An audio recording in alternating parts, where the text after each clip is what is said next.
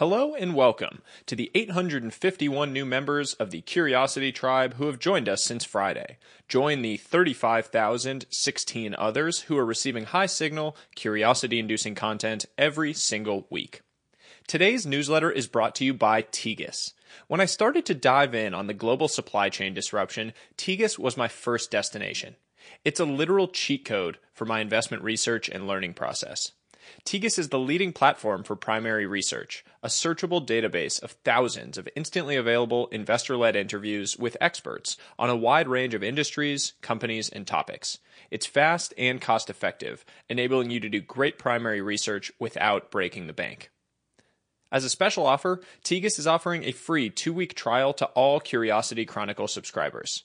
Sign up below to level up your investment research game today. Try Tegus.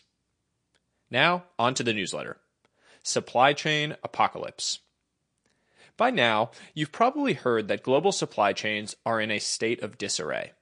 You've definitely felt it, from attempting to order a new bike or sofa, or just trying to get a McDonald's milkshake, as delays and shortages have spread across the world. But if you're like most people, you still have no idea how or why we got into this mess. In an effort to fix that, here's a simple breakdown of what's causing our ongoing supply chain apocalypse. Background There's a lot of talk right now about the global supply chain crisis. To give you a sense of the drama here, consider the fact that Bloomberg, a traditionally less sensationalist media outlet, recently published an article subtitled, quote, Inside the Brutal Realities of Supply Chain Hell. Before we walk through the causes, let's talk about the effects. What are some of the visible impacts of the crisis? Product delays, good luck getting furniture, appliances, cars, or Christmas gifts before 2022. Product shortages, many critical technology components, like semiconductor chips, are in short supply. Port buildups. The Los Angeles Long Beach port has a historic backup that shows no signs of slowing down. Rampant freight costs. The cost of shipping a container from China to Long Beach has risen from under $1,000 pre COVID to over $20,000 at times in 2021. No exaggerations necessary. The effects are really quite bad. But what is causing all of this? Global supply chains are very complex. We live in a highly interconnected world. A butterfly flaps its wings in Shenzhen and impacts when I receive my bike in New York. Okay, maybe not quite, but almost. To understand the drivers of the crisis, we need a simple framework. Let's break down what is happening using an Econ 101 classic supply and demand. Note, in this framework, supply will refer to everything related to manufacturing, production, and transportation, while demand will refer to everything related to consumption. Demand side drivers. First, demand. This one is pretty simple. It's through the roof. Unprecedented government support, yes, the money printer did go burr, and economies roaring back to post COVID life have created a strong demand environment. Consumers are flush with cash and not afraid to spend. Furthermore, the early and roving lockdowns and restrictions have meant more spending on goods versus services. The chart in the newsletter shows global ex- exports have had a sharp rebound from the COVID dip in 2020. Someone is buying all of the, these exported goods. Supply side drivers. Next, supply. This one is more nuanced. The major supply drivers I see here 1. Labor shortages. 2. Factory shutdowns. 3. Port shutdowns. 4. Flight reductions. 5. Container ship challenges.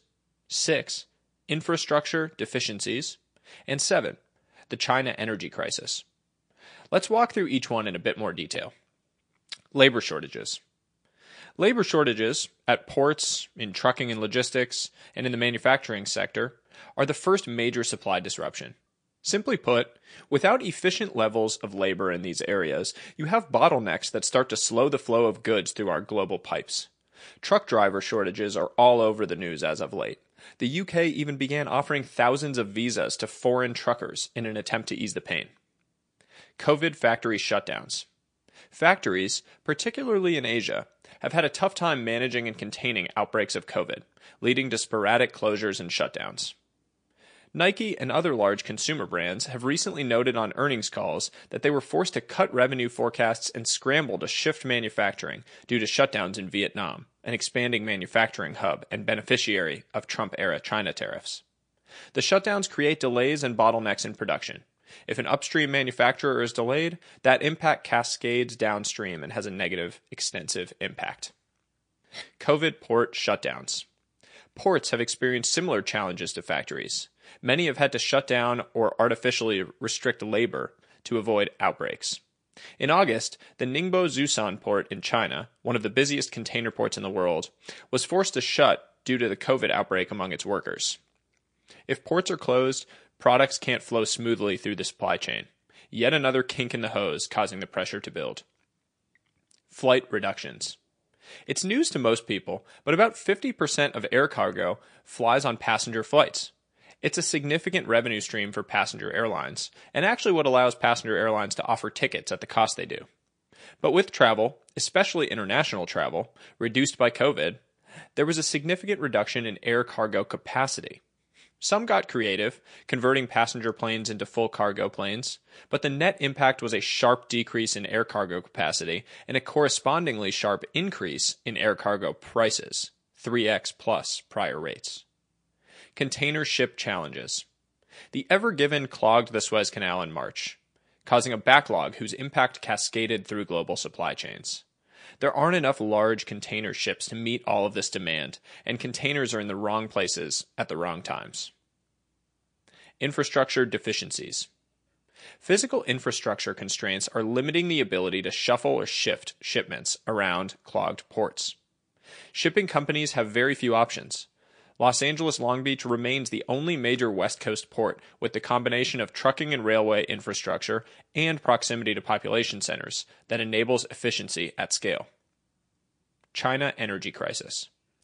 In the midst of everything else going on in the world, China is facing a burgeoning energy crisis, forcing them to cut electricity usage across the country.